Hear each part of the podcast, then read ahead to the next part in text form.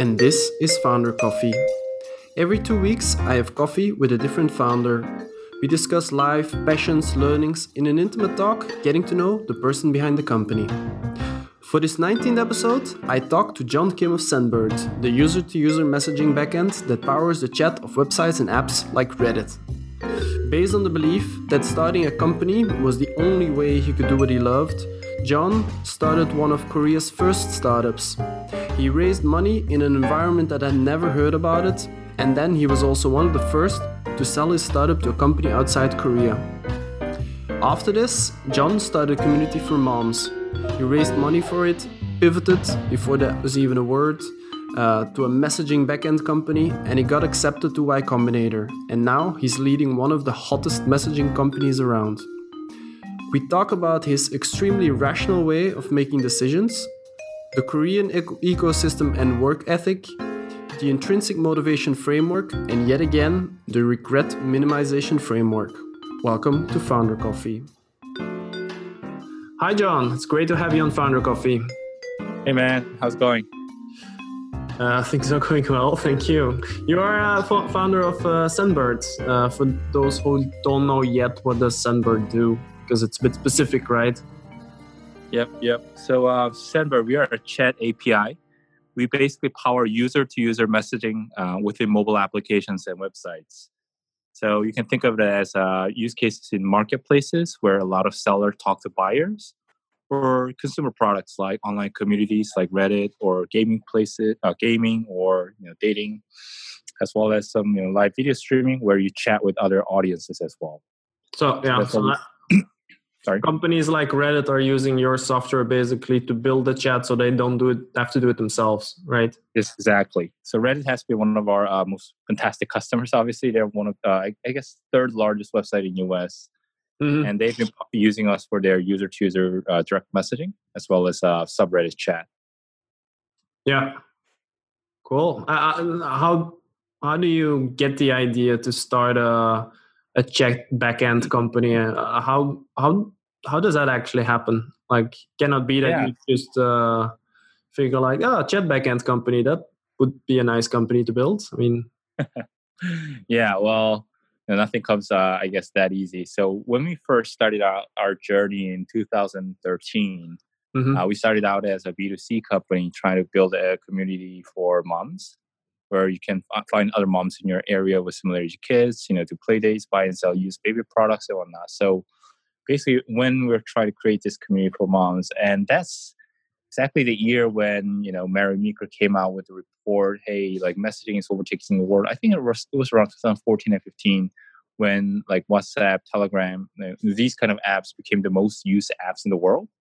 So everyone in the industry were trying to see like what, what can like what kind of chat experience they can also put into their own application. So, and uh, we want we also wanted to add a chat and we looked around tried a couple of different open sources didn't really you know work out the way we wanted. So we also built on top of things like firebase.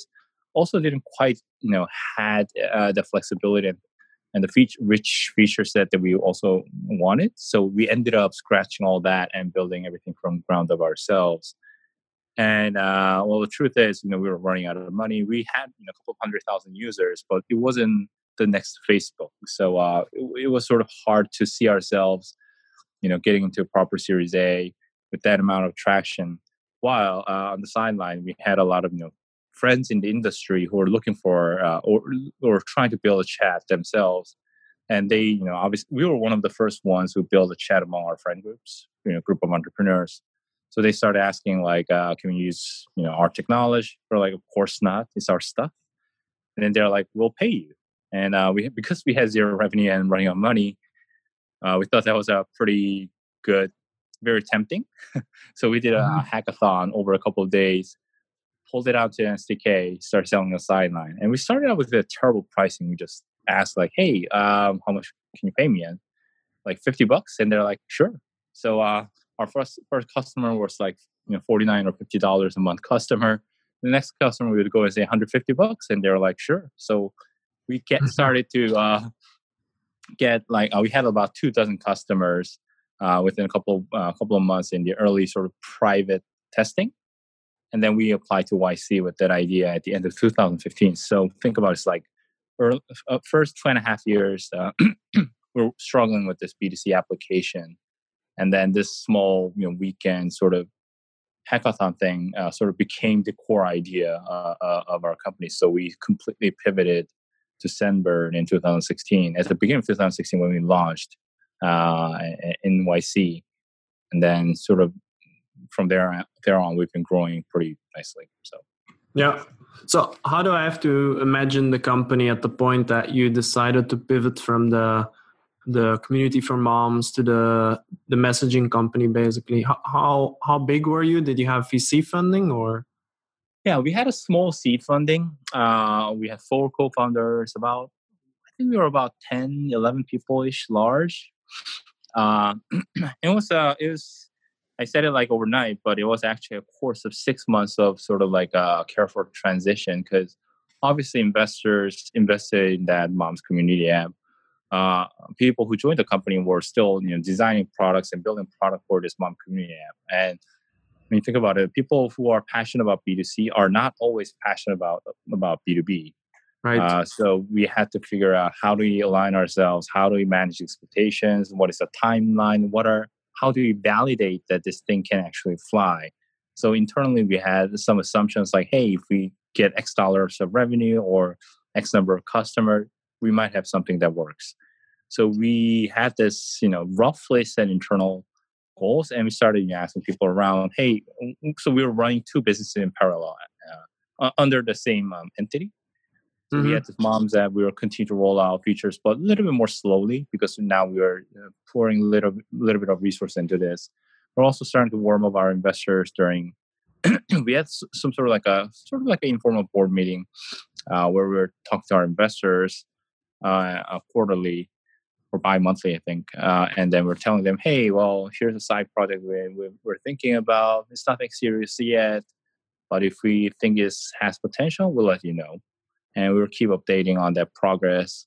And then once we hit certain, you know, milestones and you know, attraction, then we actually told them, you know what, this might be something real. Um, and we're going to start charging. And once we have enough customers, then we'll let you know. So we kept warming them up over the course of six months. And ultimately, you know, getting to YC with that idea, uh, with you know tens of thousands of dollars or whatever revenue, well, was a pretty good sort of like a signal for us. Mm-hmm. It was a course of six dark, long months, sort of.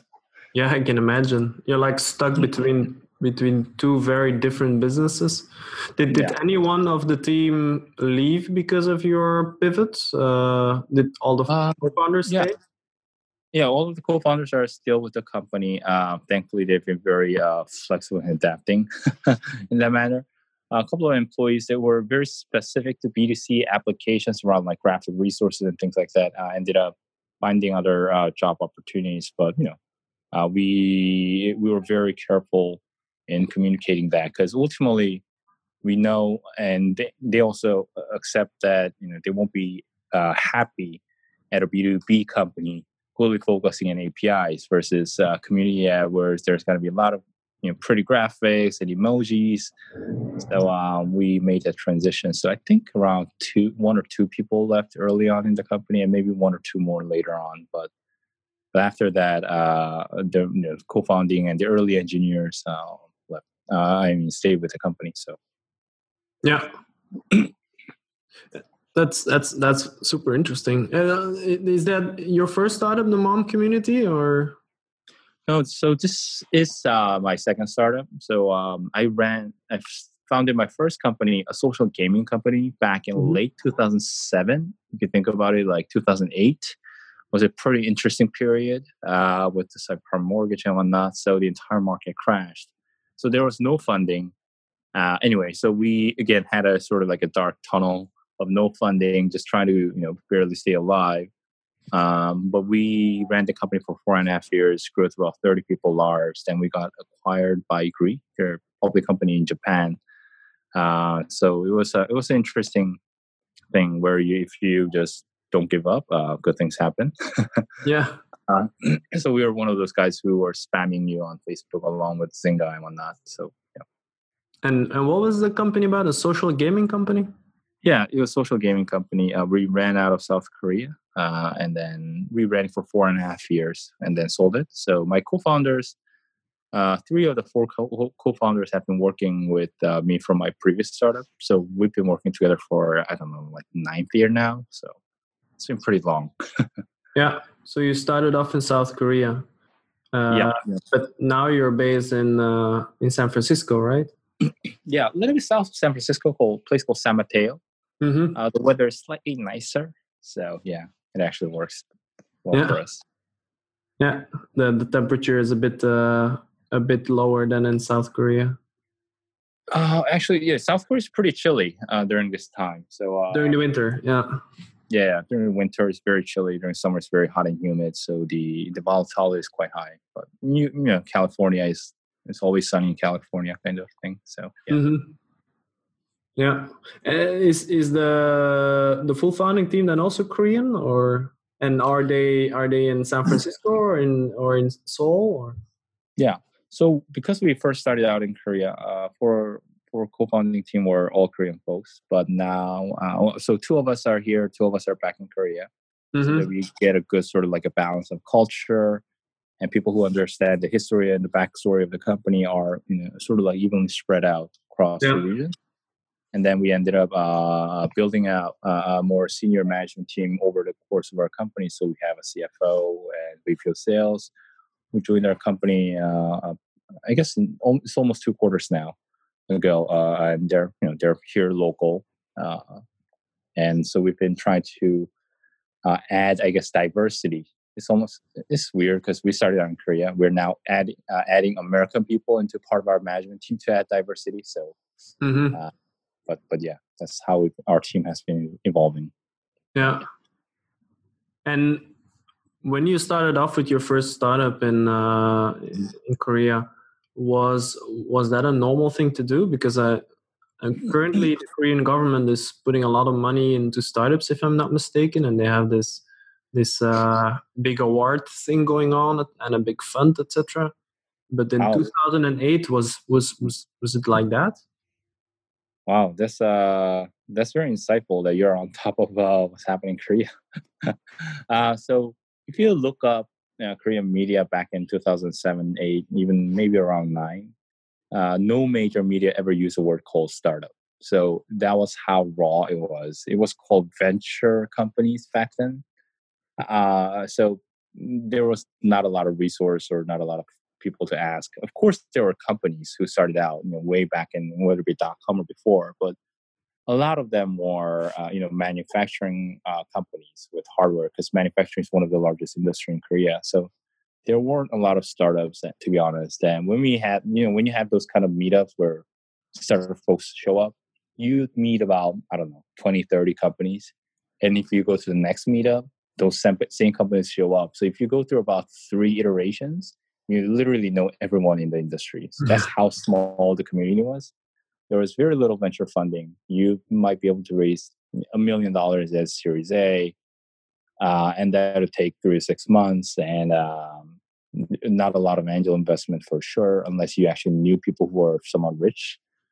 So it was very yeah, there were, weren't a lot of resources, but it got way better over 2009, 10, 11. You start to see this word coming up.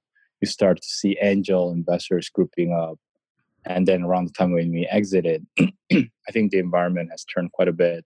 We were one of, I think, one of the very first ones to get acquired by a Japanese software company ever in Korea. Mm-hmm. And uh, before that, it, uh, there was, I think, one other company that was acquired by like a foreign um, startup company, a startup software company, uh, was an acquisition done by Google. So even the M and A acquisition, like there was no one to ask what's going to happen, how to prepare, how to negotiate. So all of those things, uh, resources were pretty hard to come by. Yeah. So so how how did you get into this? Like, how did you think like, oh, nobody's doing this here in Korea, but I'm gonna start a company and it's gonna end up well yeah that'd be uh, a, a, great definition of a crazy person uh, so I actually approached from more of a some might call it first principle basis, but I try to look at what I want to do with my life. Uh, I've been thinking about the question for like three years before you know, graduating from uh, university. Um, so I, I, I, I was so I worked at a company called NCSoft. I was very fortunate to, to have a, such a wonderful experience there because I was part of a business team. But before that, I was a software engineer. So I sort of like knew how to you know make stuff and stuff, uh, things like that. And when, while I was working on the business side, I saw so many stuff that were very inefficient. Like people were uh, copying, pasting stuff into Word documents, and then recopying, pasting into Excel spreadsheet. Somebody had to learn about macros to you know run stats and uh, and to gather or, or collaborate uh, on a single data set. Uh, someone has to volunteer and download every single Excel spreadsheet they have created over a 30 day period across 100 people uh, and then open every single one of them, copy paste and like things like that. So it was very inefficient. But if you have had like a you know at least a minimal engineering background, you you can immediately build like an online forum or online software tool that you can just have people just punch in the numbers, and the stats will always be running real time. Right? It's it's not a rocket science. Yeah. So um, while I was working in the business side, I saw uh, the inefficiencies there. So I built an internal tool, almost like a side project within the company, and then that actually became the the official tool of the company. So it was a really interesting experience to see how uh, a small technology technology can create so much leverage for everyday folks. So that got me pretty inspired, and I, I, I sort of thought like, wow, like I want to do this for the rest of my life. Just build technologies that sort of make people's lives easier uh, and get feedbacks on it because the feedback i think was the most important part because when people say like john this is this is great or this is so easy to use. Can you fix this? or can we add this to that? And just that iterative process alone was so rewarding. So i'm like i just want to do this for the rest of my life. So i went back to school finished my studies and then as soon as i graduated like i kept thinking about how do i do this uh, forever try to reverse engineer it and then there were multiple routes, right? You can start right now, um, which was the last option. You know, you could, I don't know, go to a consulting company. Uh, back then, was uh, I, I thought it was a rational thing to do, but now thinking about it, it's probably it m- might not be the best path. But you know, like going to mm-hmm. consulting, then do an MBA, then start a company, or go work at another tech company, and then you know go study in US and do things like that. So I drew out sort of like a decision tree for a different type of path, wait, weighted it, and what I found to be interesting was I also put in like burn rate and the risk of losing whatever I had as an important input. And if you do a simple math, it's like the lowest risk to running a tech company is if you start like right away. When you're not married, you don't have kids, you have very low burn, you can just go with go by with Soylent and ramen. Back then we didn't have Soylent, but sort of like, okay, like starting right now is the least like the lowest risk thing I can do. Because if I go through all the you know consulting and MBA and things like that. I have married, I have two kids. This is my how my burn rate would go up. There's a social reputation now I have to keep.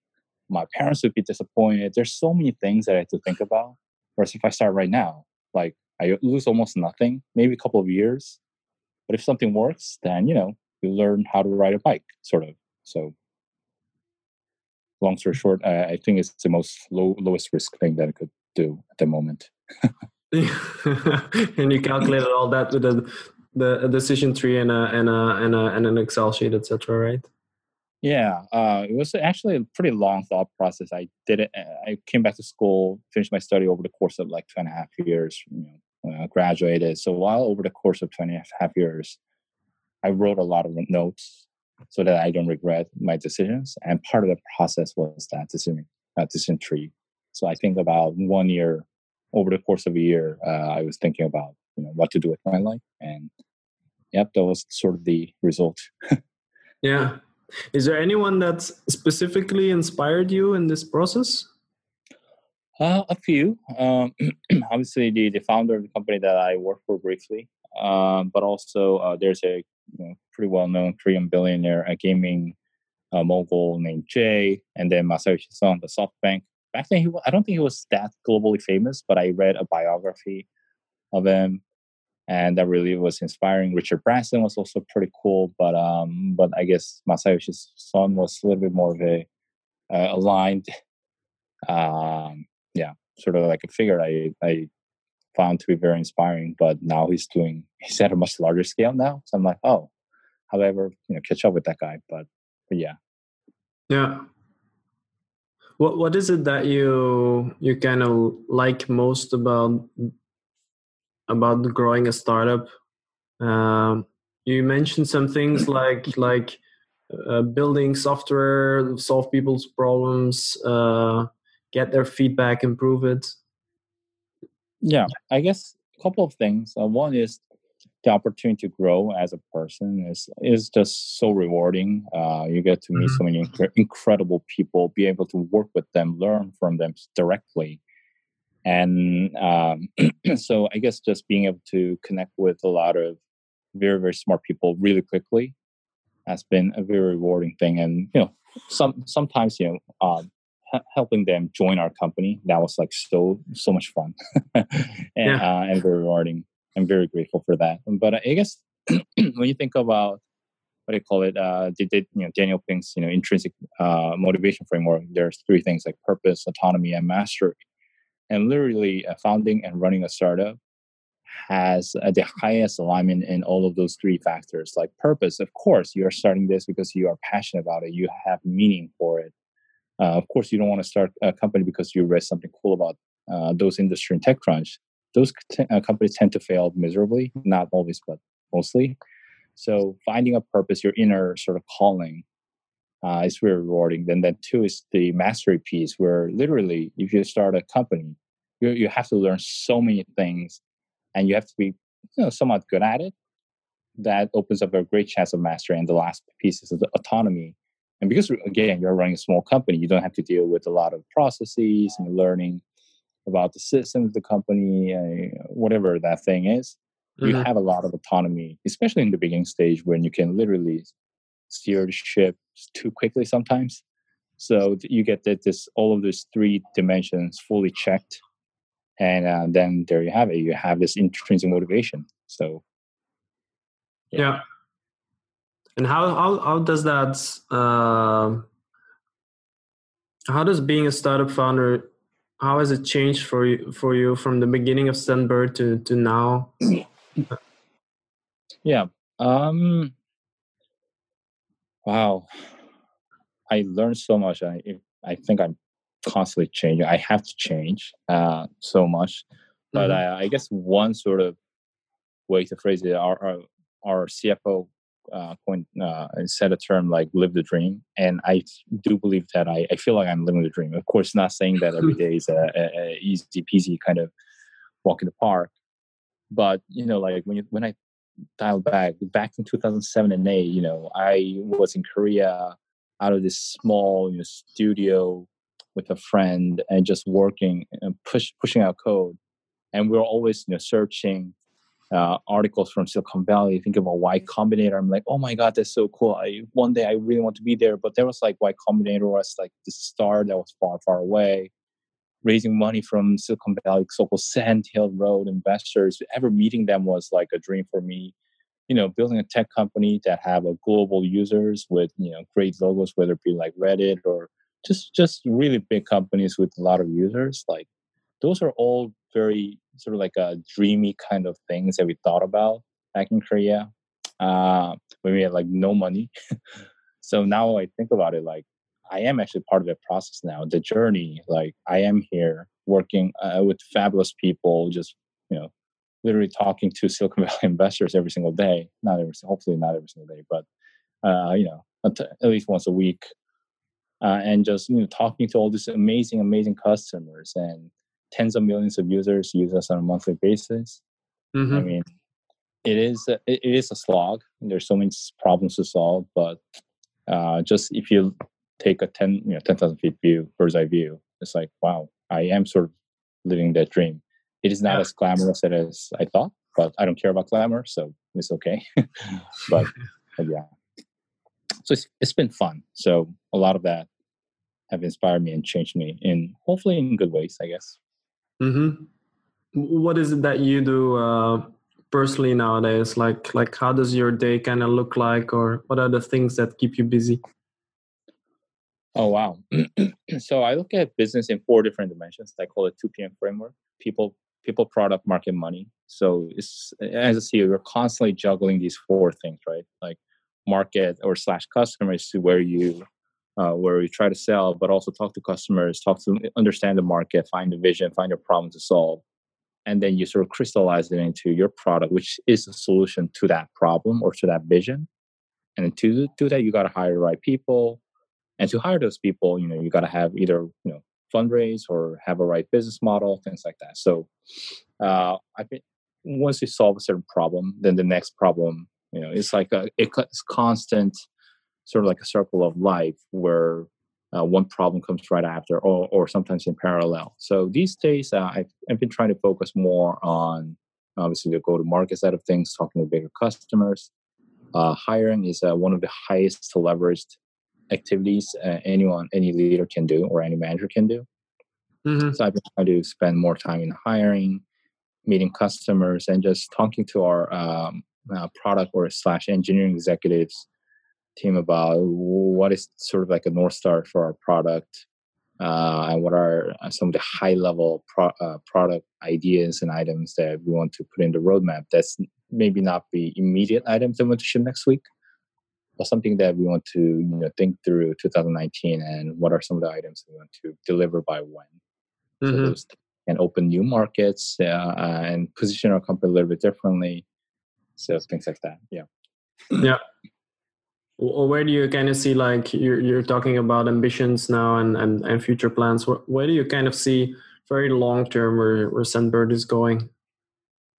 Yeah uh, so we actually have a mission statement on our website that says you know we're digitizing the human interactions for businesses. Because when we think about chat chat many people think of it as just a you know, feature where you send a text on screen. But uh, if you just you know, take a dial back a few years and think about the, the first time when we had like a dial-up modem, the one of the first use case people built was online chat rooms. Mm-hmm. And after that was like ICQ, IRC, you know, all, every single like type of uh, technology, uh, advancing technology, uh, uh, people ask for better uh, communication tools and you know uh, technology. And I think chat is one of those things that uh, exists because it is probably one of the most efficient way to stay in touch and interact with people. Uh, so that's why the messaging app category is the most widely used app category in the world. So we think uh, the part of uh, a lot of human interaction being digitized is will continue as long as you know, our population grows um, and more and more people you know, get on the internet. I mean, if you take a step further, you know, when you, for instance, chat with your significant other or someone you're dating or your family, sometimes you get into this argument. You're like, hold on, hold on, like let's jump on a call, or you know, let's meet up for coffee, mm-hmm. and then that gets resolved. That means there's still something that's missing from that interaction. You know, like whether it be emojis or videos or voice. So there's got to be and other layers to augment some of the things that are, you know, uh, I guess you could call as shortcomings on on chat. So we're thinking of different ways. How do we make this experience even more richer and richer so that we, one day we can fully say, oh, let's, let's just chat. And then you can sort of have a real, genuine human to human interaction. And then uh, after that, it would come a phase where things are only possible on digital media. Uh, whether you know sending a 3D photo that you can look around in AR or VR or things like that. So how do we make this experience even better so that uh, we can actually help that digital interaction become the de facto standard of human communication.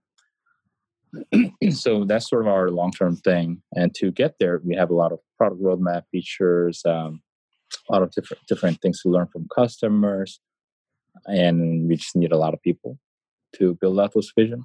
Um, so yeah, that's sort of our, I guess, longer term goal. But in terms of like actual traction, we've been growing like tripling every year for the past couple of years. So we're trying to see how how far into the future can we continue this rate of growth.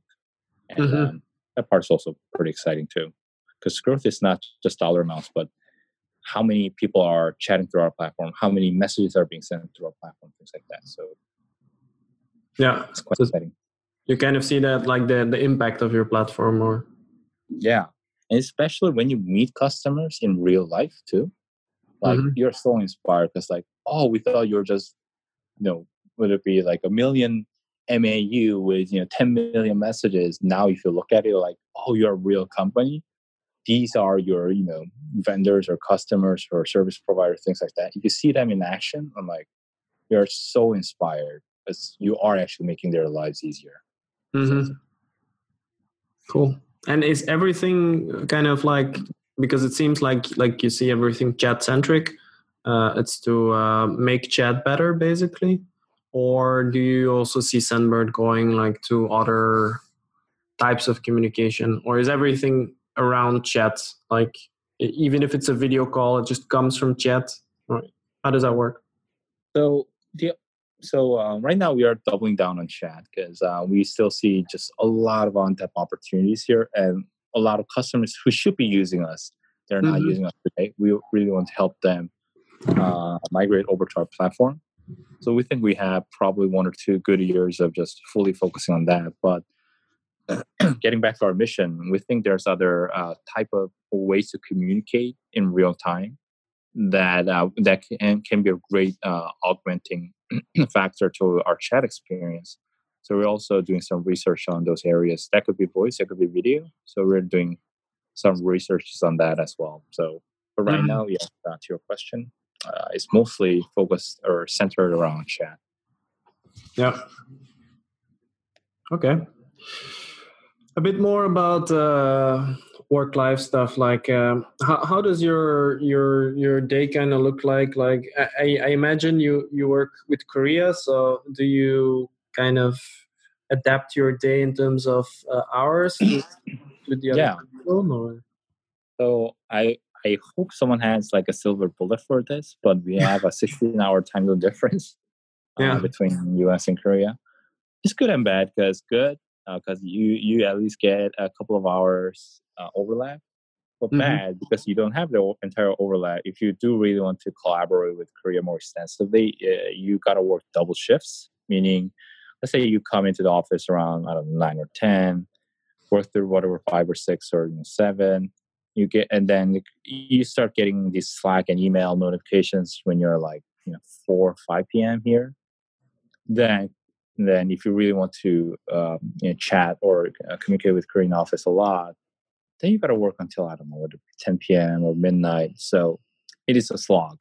Mm-hmm. uh, um, it's worth it because you are communicating more but it's not so worth it if you're starting to hurt your relationship with people around you yeah. So you got to find the right balance and right cadence and things like that. But so far, I, we haven't really found like a super great silver bullet.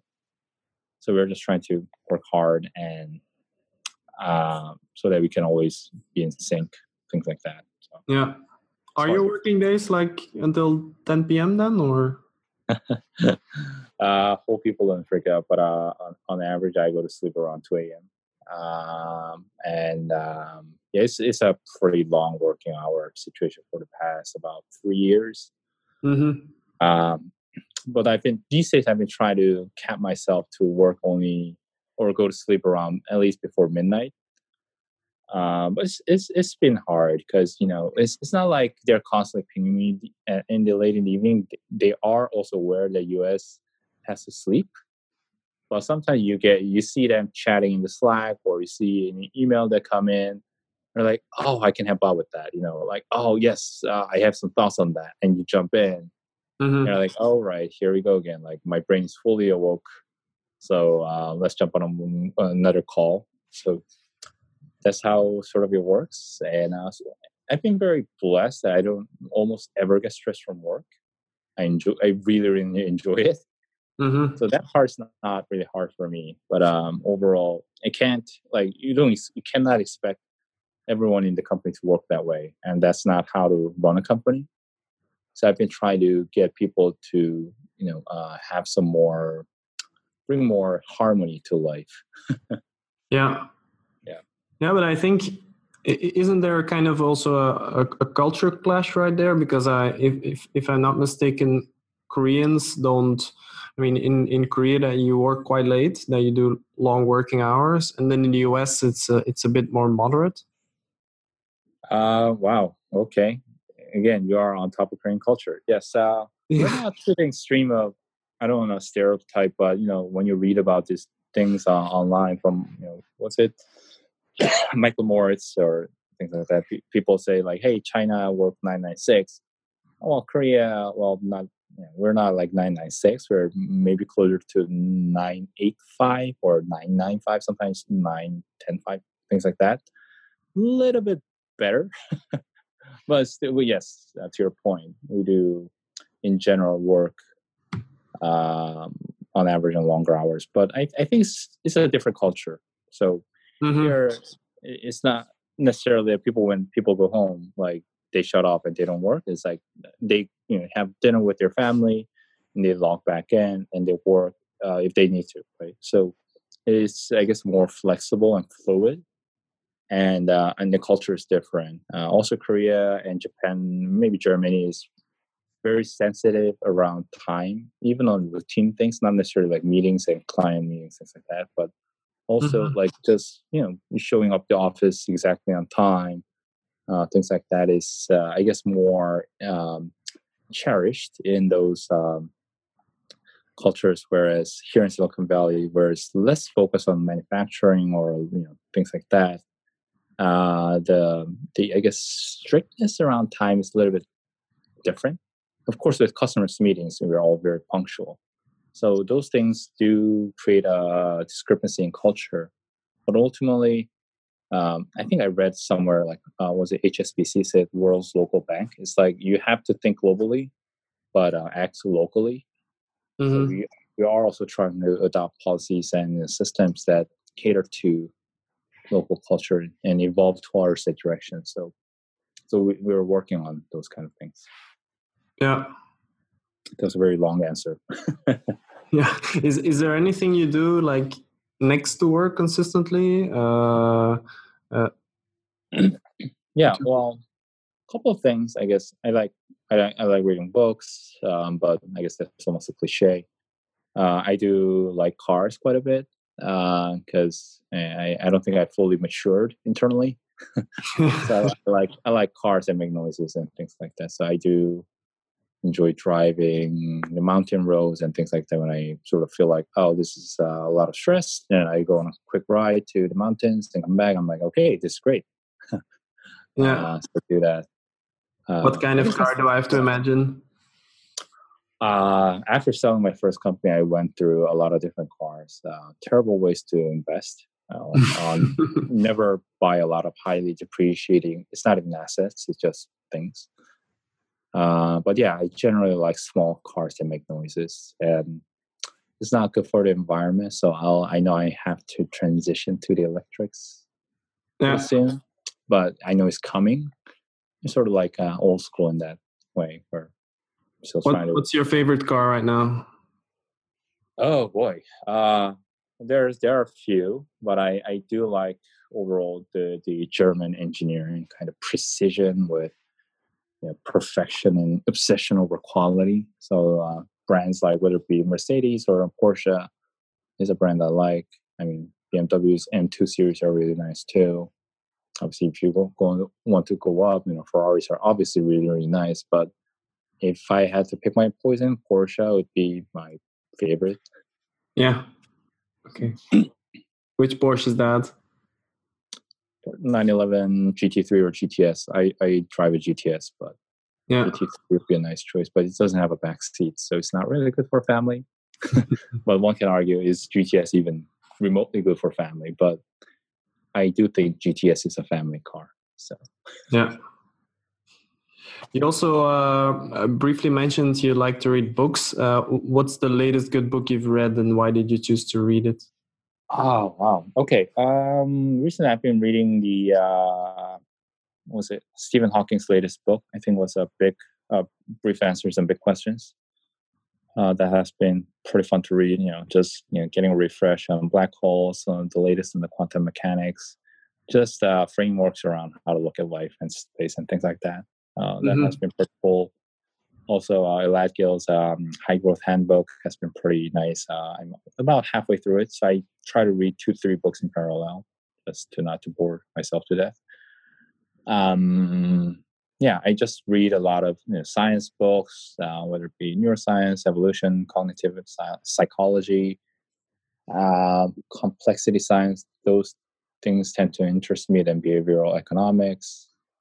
Um, just try to find patterns and rules in life that I can learn from, that I can apply to whether it be business or human relationship, things like that. So, yeah, so really like the the kind of first principle thinking, finding it in books and applying it, and yeah, it's interesting because I never really heard about first principle thinking until recently. Uh, but I guess, yeah, as, as engineers, you sort of tend to do that because you know you don't want to create code or systems that are overly complex that solves problem very in an inefficient way. So you always have to sort of like make it into a simpler and simpler and more elegant way. So that mm-hmm. sort of makes you think, I guess, what they call first principle thinking. Yeah. Yeah. Is there anything you wish you would have known when you started out?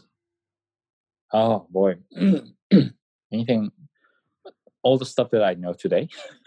yeah, obviously. Uh, I, I mean, like things like people management is something that you just have to learn. I mean, some people are better with people when they're even when they're young, but uh, I was a pretty sort of like an antisocial kid who only played a ton of games. You know, I was a professional game gamer in Korea when I was young, so I was a very geeky guy um, not good with people at all.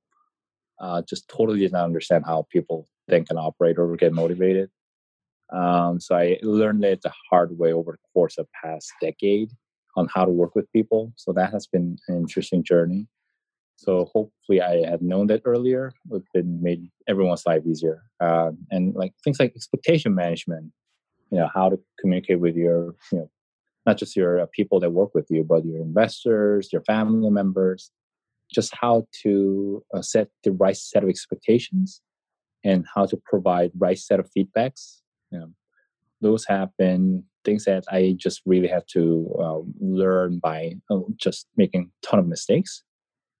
So that I really wish I had known sooner. But other things, you know, other things are you can just sort of like learn things on the way. So. Mm-hmm. Yeah. Last question. Uh, yep. What's the best piece of advice you ever got? Best piece of advice. Oh, wow, wow. Okay. There are a couple of mantras that I sort of like uh, live by. There are no right or wrong decisions. There, you have to make your decisions right. Of course, based on the fact that you have to be moral and legally right. But from a business perspective, uh, you want to make a decision when you're uh, 30% uh, with 30% amount of information, not t- when you're when you're 70% information. So a quick decision is always better than you know a slow and right decision. So try to make a faster decision. That's been a great great advice. The other thing would be like this too shall pass. Because as a startup founder, you you go through this emotional roller coaster. I had a severe one in my first company. And when you raise your first million dollars, you're like, yay, I'm king of the world. I can go and conquer the world now and you just quickly realize a million dollars is uh, money that you can probably spend really quickly just by hiring a couple of folks. Uh, so this too shall pass as in, you know, when you have great moments, make sure to plan for the future. Don't get overly excited, but also when you have like really dark tunnels, when you're going through dark tunnels, you're like, okay, but as long as you get through, there's usually almost always a way out. So just keep persevering, don't give up. Things like that has been a pretty good advice. But overall, the framework I use is something called Micro Mentor, which is everyone around you has at least one superpower that you want to learn from. So just focus on that and don't try to look at the entire person because no one is perfect. But if you just look at the one single dimension of the person, that person is super, has that superpower, and you constantly try to create a collection of superpowers around you to learn from. So literally 30 people around you can be like a 30 micro mentors for you. So and then in that sense i'm getting advice literally every single day that's great advice thank you again john for uh, being on founder coffee yeah this this has been fun so thank you for interesting questions That's it for this episode of Founder Coffee. We hope you liked it. Let the world know if you did. Thanks for listening, guys.